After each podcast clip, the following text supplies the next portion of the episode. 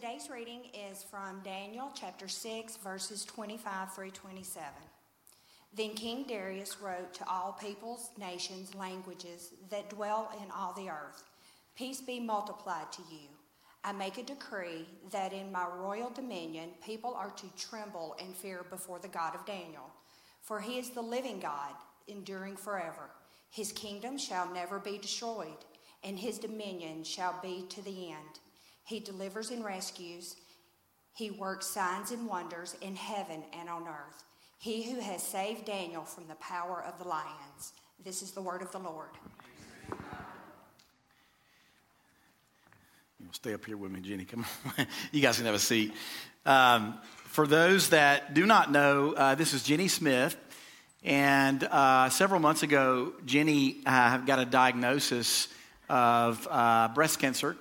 And, um, and we've been walking with her, praying with her, watching her uh, over these past few months. And she has been so faithful and so steadfast, uh, fixing her eyes on Jesus uh, throughout this entire uh, journey that she's been going through. And it's been very, very inspiring to watch. Um, so I'm proud of her. Um, I'm also happy to report that just recently she has uh, gotten some scans back cancer free. And so, uh, yeah. And so she was smiling before, during cancer, and after too. So thank you, sweetie. Yeah, for sure.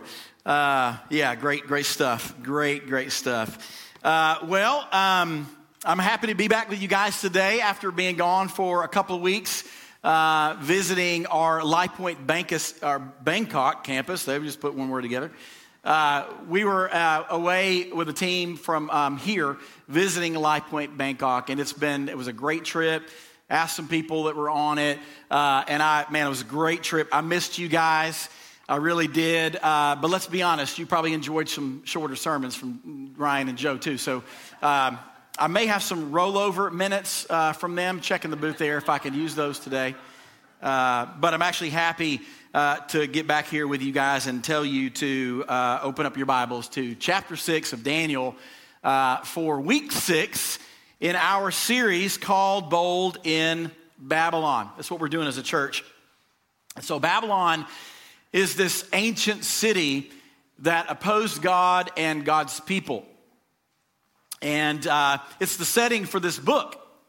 But Babylon is also, according to scripture, symbolic of all evil empires, wicked nations, and civilizations that oppose Jesus and Jesus' people throughout all of history.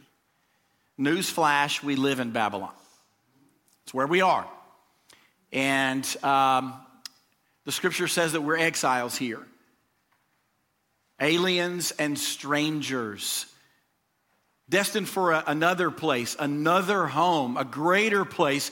But, but right here, right now, it's very tempting to grumble, to complain. It's very tempting to get bitter and just bark at the culture.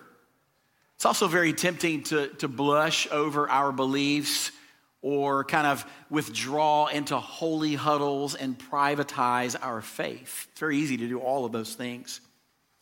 But this is not the first time that God's people have had to live in a culture, be godly in a godless world. We've been here before, and we will do it again. Daniel, Shadrach, Meshach, Abednego show us what it's like to live in Babylon, to not become like Babylon, and then ultimately how to be bold in Babylon.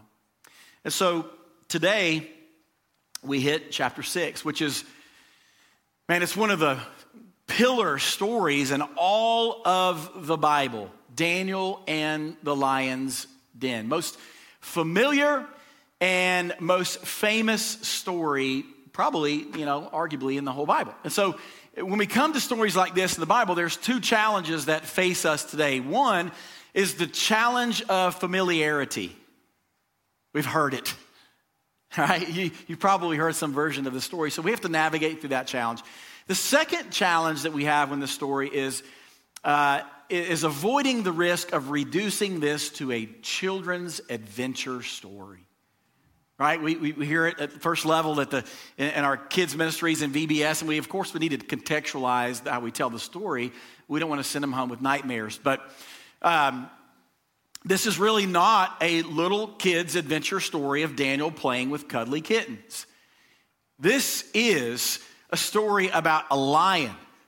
Lions are apex predators. They were created to kill and eat things like Daniel. and so this story is not a little VBS, uh, you know, fuzzy kind of story. It's, it's very real. It's a real story. Real man, real lions, real teeth, real lion's den, and real God who supernaturally delivered him. And so today in this story, what we're going to do is we're going to walk through the narrative. And then there are going to be two points of application as we walk through. The first thing we're going to see is that boldness, which is really what we're calling us to do in this series, Bold in Babylon. Boldness is molded through consistency, and it's not mustered up in a crisis. It's the first thing we'll see. The second thing we're going to see is that boldness in the face of lions comes by staring at the greater lion. So, those two things we'll see. Let's just dive in in verses 1 through 9, which gives us a, a great foundation for this chapter. Let's read this together.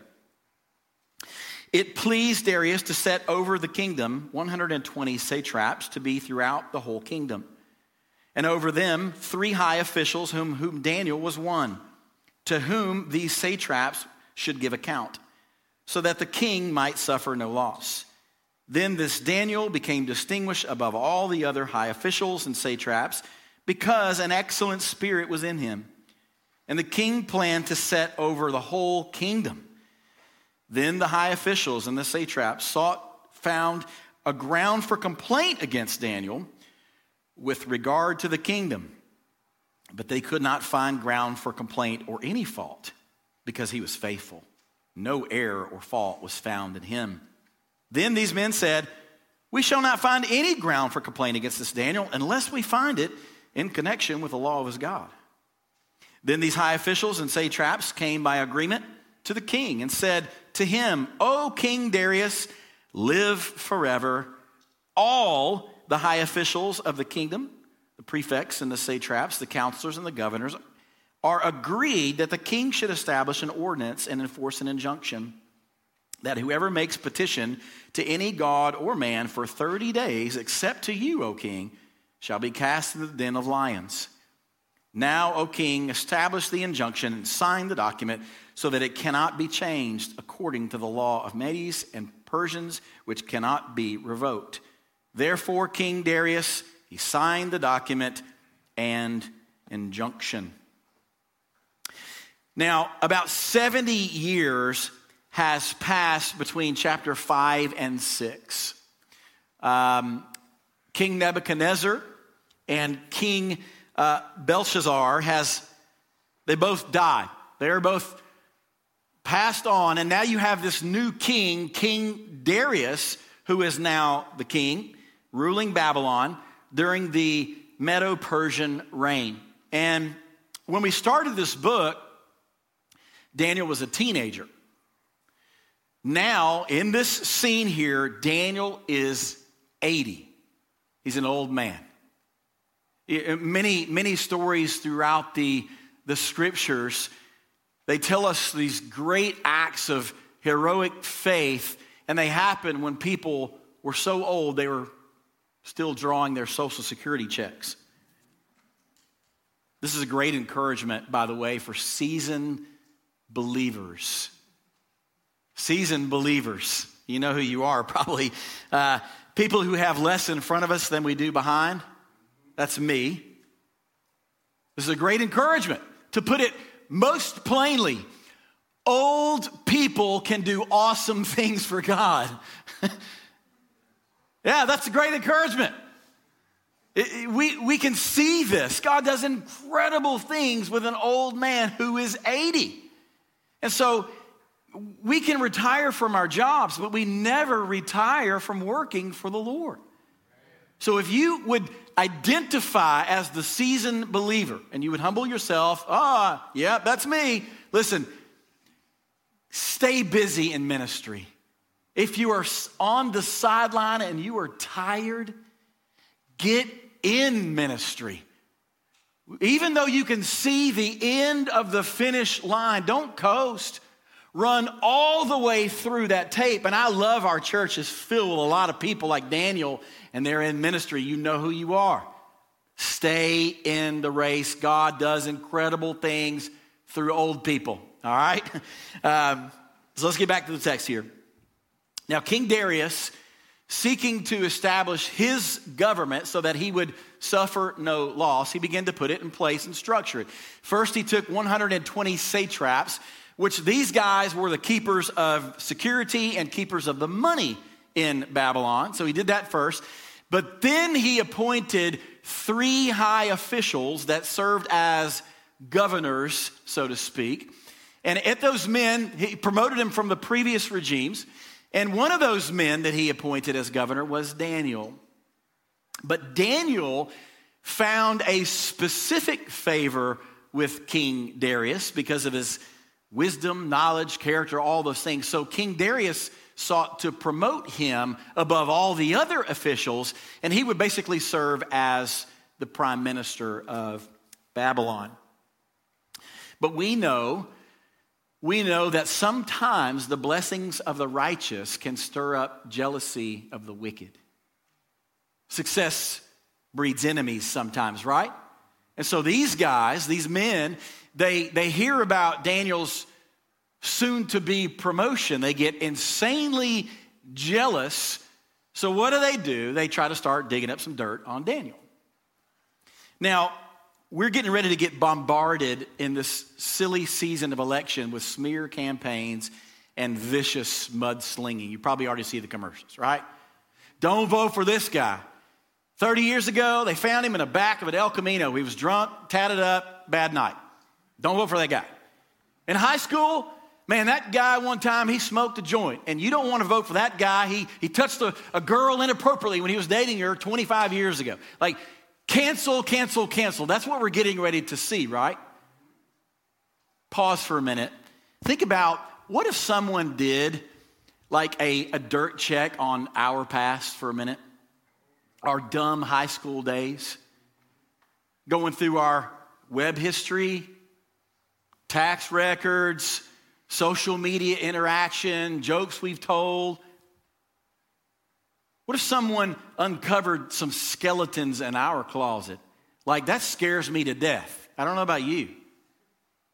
I'll tell you what it does to me, though. Quickly takes my thoughts from fear unto Jesus Christ, who has removed every skeleton in my closet, and yours too, if you're in Christ. He will never condemn, He will never cancel those who are in Christ Jesus. That is a huge, huge praise. Now, I don't know if I'm running for, for any kind of government, though. I'll tell you that. I don't know if I want to get to that, but you get my point. So they do this. This is what they're doing to Daniel. That's what they're doing. So after they do this extensive background check on Daniel, they find nothing. Nothing. So now they look at him and he's, he's hateable and he's impeccable. So before we even get to this miracle in the lion's den, we have the miracle of a squeaky clean politician. First great miracle in the story. Now, verse 5 says that they, they resolved to this. Verse 5 says that they, we shall not find any ground for complaint against Daniel unless we find it in connection with the law of his God. They knew that the only way they could rid themselves of Daniel was through a religious ruse. A, a, a, a, an instilled conflict of church and state where Daniel would have to choose between the law of his God and the law of his land. And they knew what he would do. They knew he was a man of consistent character and commitment to his God. They knew that he would rather die than disobey his God. That was their plan. So they, they go to the king. They say, King, we've all degree, uh, agreed to this. Now, there's the first dupe here. Daniel wasn't a part of it. So here he's they're duping the king. Daniel was not a part of the decision. He would have never agreed with this. But they all come to the king. Says, Oh, King Darius,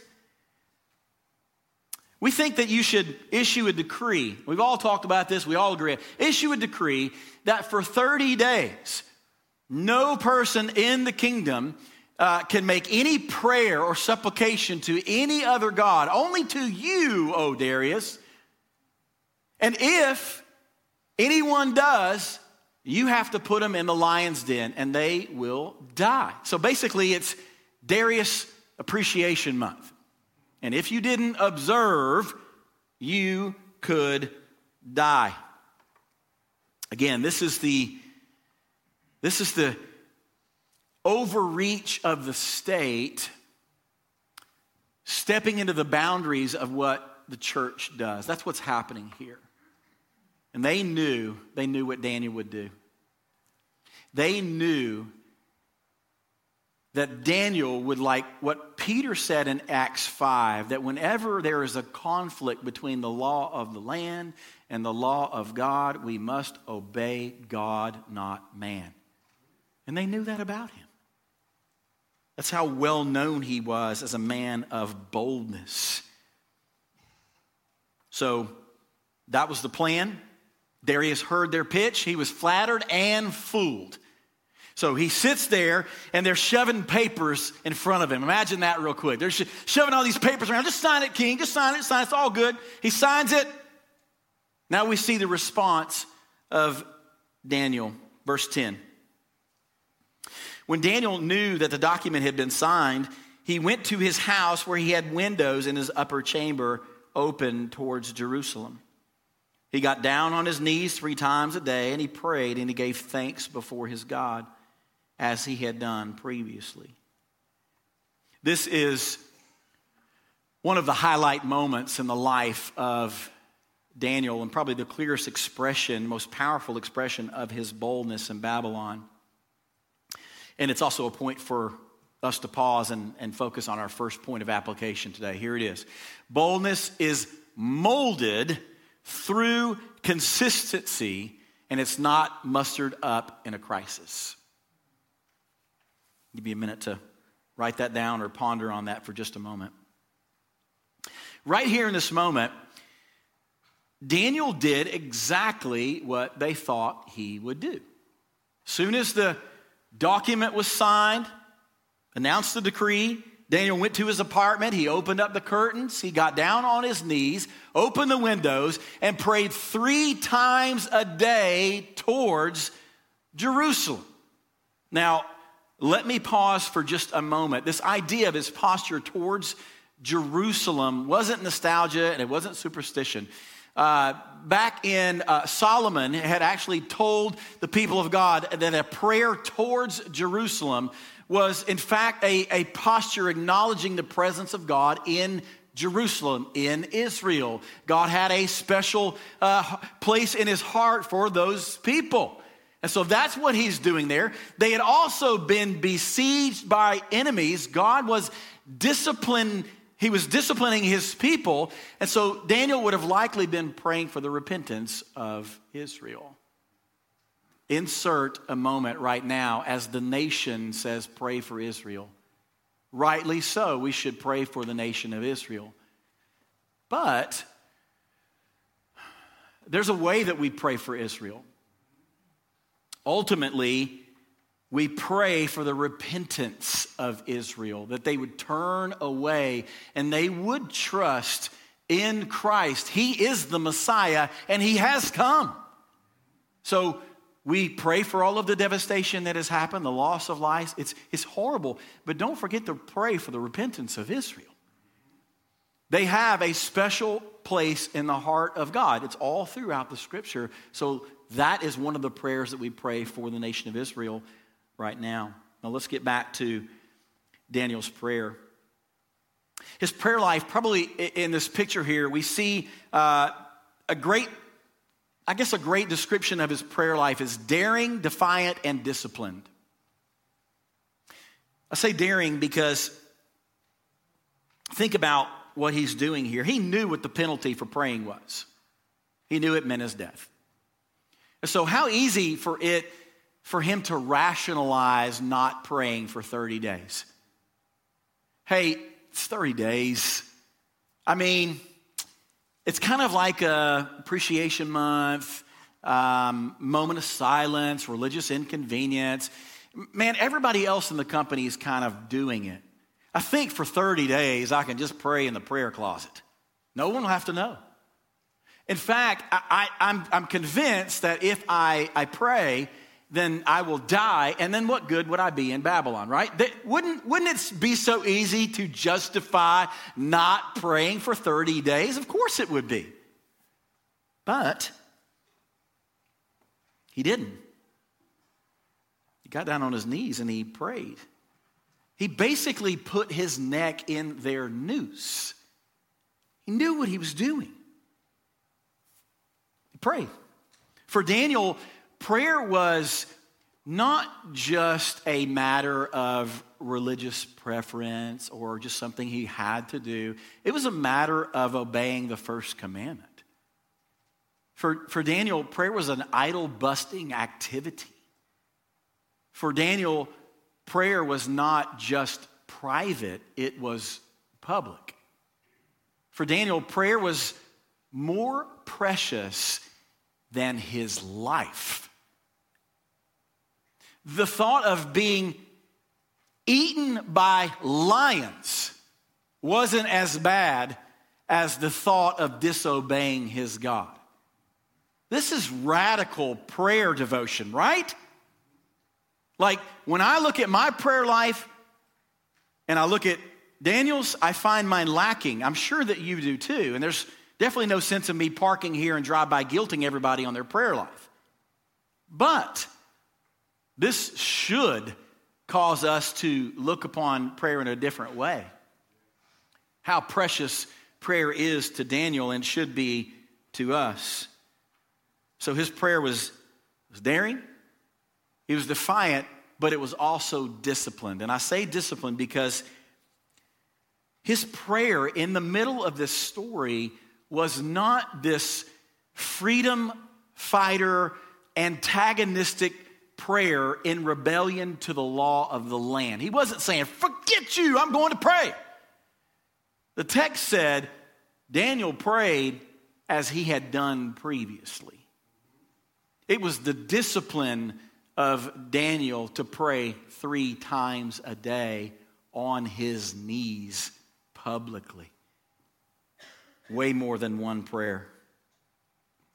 Daniel, you might say it like this Daniel was not a crisis Christian who only talks to God when he needs a favor.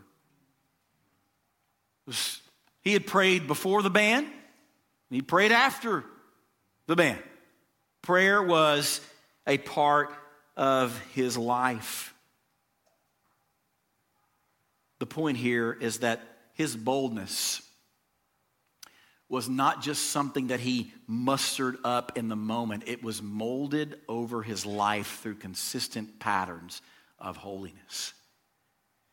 Aristotle said that excellence is not an act, it's a habit. I would say the same thing is true about boldness. Boldness is not an act, it is developed over consistent patterns of our lives through holy habits. Think about Daniel's life for just a moment. He, it wouldn't be a stretch to say that he grew up in a Christian home. We know that he was very, had a very good foundation from his home life, patterns of regular forms of worship. He went to church. He read the scriptures. He knew the scriptures. When he arrived as a teenager in Babylon, what did we see him do quickly? Well, he refused to eat the king's food. He refused to be defiled. So you already have a convictional man at age 13 or 14, whatever. He, this boldness began way long ago, not here when he's 80. We know he was a man of the word. We know he loved the Lord with all of his heart and his soul. We know that he's a man of prayer. We see it right here. This is something he regularly did. We also know that over the course of his life that he was a man of character, integrity, trustworthiness, he was a good employee and he showed up on time. Something to be said for that. We, we know that he was thought of well by the insiders and the outsiders. How else did he get promoted through all the different kings and the offices? Because he was just a good dude. He, he wasn't just loved by the church folk, he was loved by people outside of the church. He had a good reputation. He didn't cheat on his taxes, he didn't cheat on his wife He was a man of purity. He wasn't sinless. Be sure of this. He was just a man who was above reproach. A charge against him could not stick. But this did not happen. The point is, is it didn't happen right here in the moment. It was molded over the course of his entire life so that when the moment came, he was ready. The decision to pray was made long before the moment that we're reading about right here, and so be the truth for us today. This is how we develop boldness, not in the moment of crisis, but it's molded over a period of time. What about us for just a minute? I think about this story, and it's always good to reflect and say, okay, I'm putting myself in the story. What if this happened today? What would I do? What would you do in this moment. And let's pause for a minute. Let's try to make this a little bit more realistic because no one here in America is going to go to a lion's den probably for doing something for God right now. But what is it? What are you going to do if another pandemic comes and the state comes in and says, you can't meet and worship Jesus together with your church? What are you going to do? I know what I'm doing. I'll be right here. I hope you will be here too. What will you do? Let's just say it's not a state decision. Uh, clearly, the application here and the context is about states' overreach. But what if it's your boss? What if your boss comes to you and says, Hey, the whole company, we're affirming now. We're affirming the whole LGBTQ community. If you're part of our church, or I'm part of our, uh, our, our company, you need to be that too. What are you going to do? What will you do? What will you do if your boss comes to you and says, You can't say the name of Jesus here at work? We can't do that. Or he comes to you and says, Hey, you, are going to have to work a lot of Sundays. You're going to miss a lot of times of worshiping with your church, your God. What are you going to do? To be bold in that moment, church, and to make the right decision to obey God and not man, it's going to require a boldness that begins with consistent patterns all throughout your life so that you're ready to make the decision today, not when it happens. It's going to come through regular, consistent patterns of getting up in the morning and praying as Daniel prayed. Getting up in the morning and reading the Word of God until you, you see something that changes your heart. It's going to require you and me all, man, getting together with your family consistently and doing things like this that we put in your hand for your good and your family's good. It's going to require consistency in coming to this gathering of God's people every Sunday and not just coming when it's convenient. Every time we come in here, this empowers and infuses boldness in us. It reminds us that we're right and we're conquerors, and we have to be consistent in being here, though, right? We have to be consistent in serving, in giving, and all these things that we do because these are the patterns of consistency in our life that get us ready for the moment when it comes. So we practice them now, so we'll be ready in the moment. Boldness is molded through consistency, it's not mustered up in a crisis. Now, let me go through verses 11 through 20 and let me summarize for the sake of time. All right? So, as soon as Daniel drops to his knees, the guys catch him. It was easy to catch him because they knew he did it three times a day, every day. And so they see him, and of course, they run to the king, they tattletale to the king. Hey, hey, king, you remember that edict you signed? Remember that injunction that you put in place that no one would pray to any other? Well, Daniel, your old, your beloved Daniel, he has been found and disregarding you. He pays no attention to you, King Darius. Now, I know you love him, but you have to do what you said you're going to do. You have to put him into the lion's den. At that moment, the king knew he had been duped. Saddened him. It, it grieved him, but yet he could not go back on his injunction. That was the law. And so he followed through. He put Daniel into the lion's den, had a stone rolled over the den, and signed it with his signet ring. King goes home that night, doesn't eat, doesn't sleep. Will the God of Daniel deliver him? I hope he does. I love Daniel. I need Daniel. I hope he does tosses, turns like an insomniac all night. Next morning comes up, he runs to the tomb. He cries out. He says this Daniel, did your God, whom you continually serve, save you? Now, let's pause right here. Let's pretend for a moment that we don't know how the story ends. This is one of those challenges of familiarity here. We know the story, but just hang in the balance for a moment as if what's going to happen right here in this moment. So let's pick it up in the text in verses 21 through 23.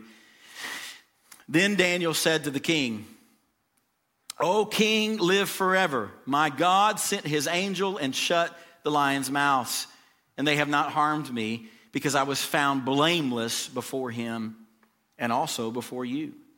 O king, I've done no harm. Then the king was exceedingly glad and commanded that Daniel be taken up out of the den. So Daniel was taken up out of the den, and no kind of harm was found on him because he had trusted his God. Here's our second point for today boldness in the face of lions comes through staring at the greater lion. The greater lion. This is the only time that we see any words from Daniel here in the chapter, only time he speaks. And notice that Daniel doesn't really elaborate on his lion's den experience.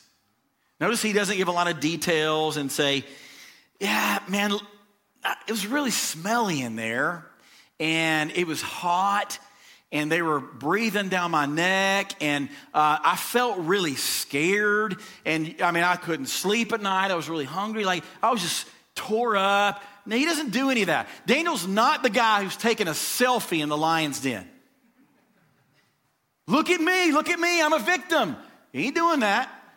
He only gives us a brief explanation of what happened. He gives us the story of God's deliverance and his innocence. That's all he says. He says, My God has delivered me. My God has shut the mouth of lions. No harm has come upon me. And then he declares his innocence. He says, I'm, I'm blameless before you, king, and I'm blameless before God. In that specific matter, by the way, Daniel wasn't saying he's a sinless person. He's saying, in this matter, in this charge, I'm blameless before God and before you.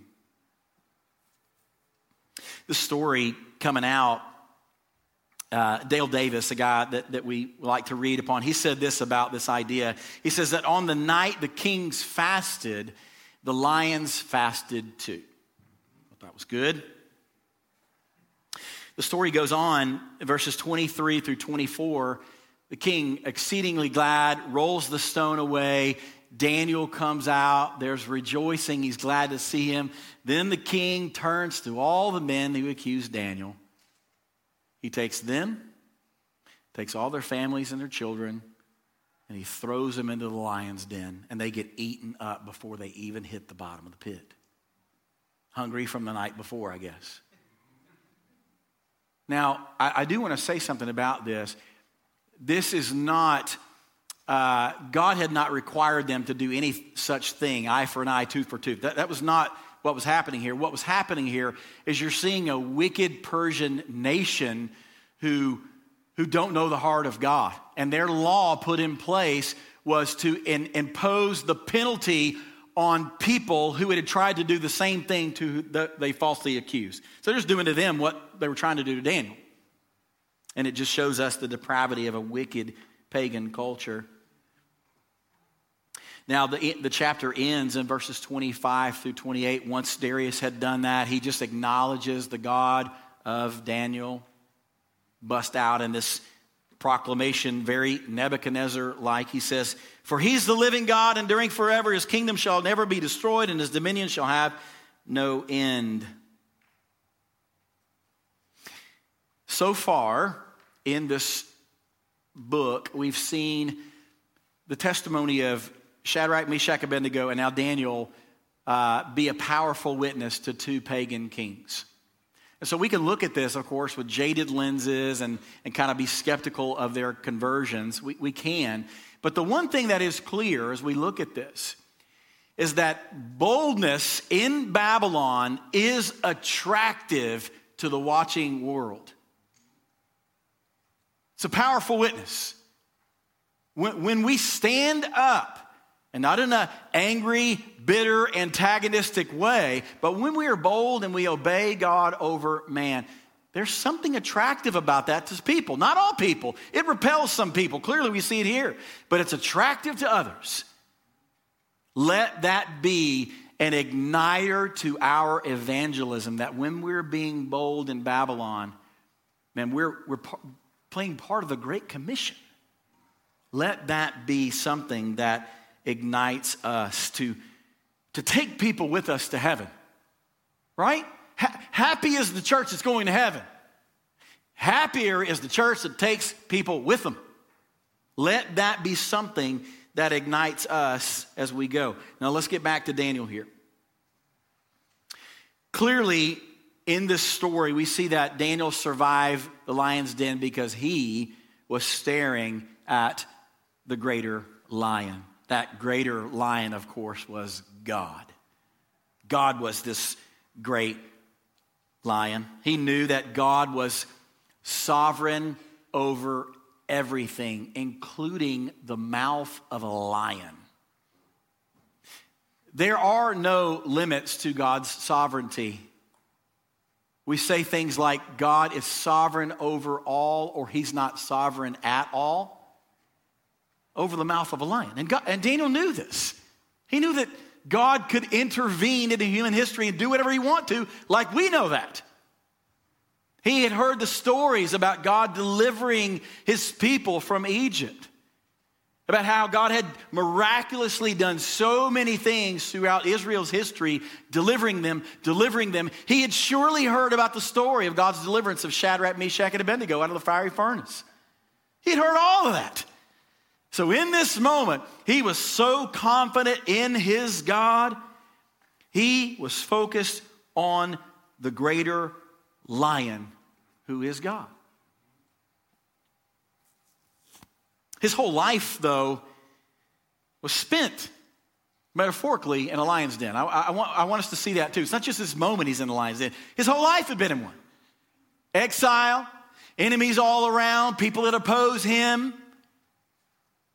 threatening all of lions were everywhere all around his whole life but yet he endured and not only endured he prospered in babylon because he was consistently focused on looking at the greater lion who was god. This is why church the bottom line of this message today is the lion in the lion's den this is why I'm not telling you to dare you to be a Daniel. Maybe you've heard that before. Uh, uh, a church had preached, dare you to be a Daniel. There's nothing wrong, of course, with man being inspired by the boldness of, of, of Daniel, but that's not the point of this story. The lion is the point of the story. The lion that Daniel was fixed on that, that delivered him from the mouth of the lion. This entire story encourages us that in the lion's dens of our lives that we consistently stare at the greater lion who is Jesus. Who is Jesus? This whole story, Daniel's chapter 6 is just one big prefiguring of the life, the death, and the resurrection of Jesus Christ. It's the Christian duty, by the way, to see Jesus in all of Scripture. If you have done your quiet time or your Bible study with your group and you have not seen Jesus, you are not done with your Bible study yet. Go back. All Scripture points to Jesus. He is the true and better Daniel. Let me see if I can tie some things together for us. Like Daniel, Jesus was bold and he was faithful over the whole span of his life. And then what, he, what happened to him? Falsely accused by people who were threatened by his authority, jealous, trapped by the wicked. When he was, he refused to compromise. He obeyed God, his Father, and refused to obey man. He was brought before a pagan ruler and that pagan ruler sentenced him to death. But Jesus didn't just endure the threat of death, he endured death. He really, really died. And while he died in the tomb on the cross, there was no angel there to comfort him. He was abandoned by God. Why? Because he had the stench of sin all over him. He was bearing the weight of the sins of the whole world, and the Father turned his face away. And he died. And after he died, just as they had sealed the lion's den with a stone, they sealed the tomb of Jesus Christ with a stone. But he didn't stay dead on the third day, when they came out to see the tomb, as Darius had done to Daniel, those who arrived at the tomb found nobody there. He walks out on Easter Sunday, resurrected, conquering death. Why? Because God miraculously, supernaturally delivered him, and no harm had come upon him. When Daniel came out of the lion's den, he came out alone. Didn't save anybody else but Daniel. When Jesus came out of the tomb, he saved all people who would believe and trust in him as Savior and Lord. This is the gospel in Daniel. See, the reality of it is is that we all actually deserve the lion's den. We are found to be blamed. We've all sinned against the holy God. We have skeletons all in our closets. We deserve to be canceled. But for all of those who trust in Jesus, we can, like Daniel, say, my Jesus has delivered me. He has delivered me. No harm will come upon me. I have found, I have been found blameless before God. Isn't that an incredible proclamation? This is great news of Jesus. And if Jesus did that for us, church, if, he, if he's already gone into the worst of lions' dens in the world, he stood in the pit in our place. And if he's done that, don't you think that he would step into the smaller little lion dens in our life? The little pits we walk in around the other lions. Don't you think he's there with us all the way through? He is. And that, church, is how we can endure and be bold in Babylon by consistently fixing our eyes on the greater lion who is Jesus. This is great news. Again, this is, this is the reason that we can be bold, is because we stare at the greater lion who is Jesus. Let me pray for us. Father, you have you have informed our minds. If we understand anything that you've said today in your word, it's because of your grace. It's because of the Holy Spirit bringing us to understanding. So thank you for informing our minds. God, we, we don't stop there. We ask that you now, by the Holy Spirit working us, inflame our hearts to love your word, to love your people to love your truth, to love Jesus with affections. And Father, we go beyond that and we ask that you, by the Holy Spirit, activate change in our lives now. Change us because of what we've heard today. Change how we speak, change how we walk, how we talk, how we live our lives because of your good word. God, do that for our good and for your great name's sake. We ask these things in the great lion's name, Jesus. Amen.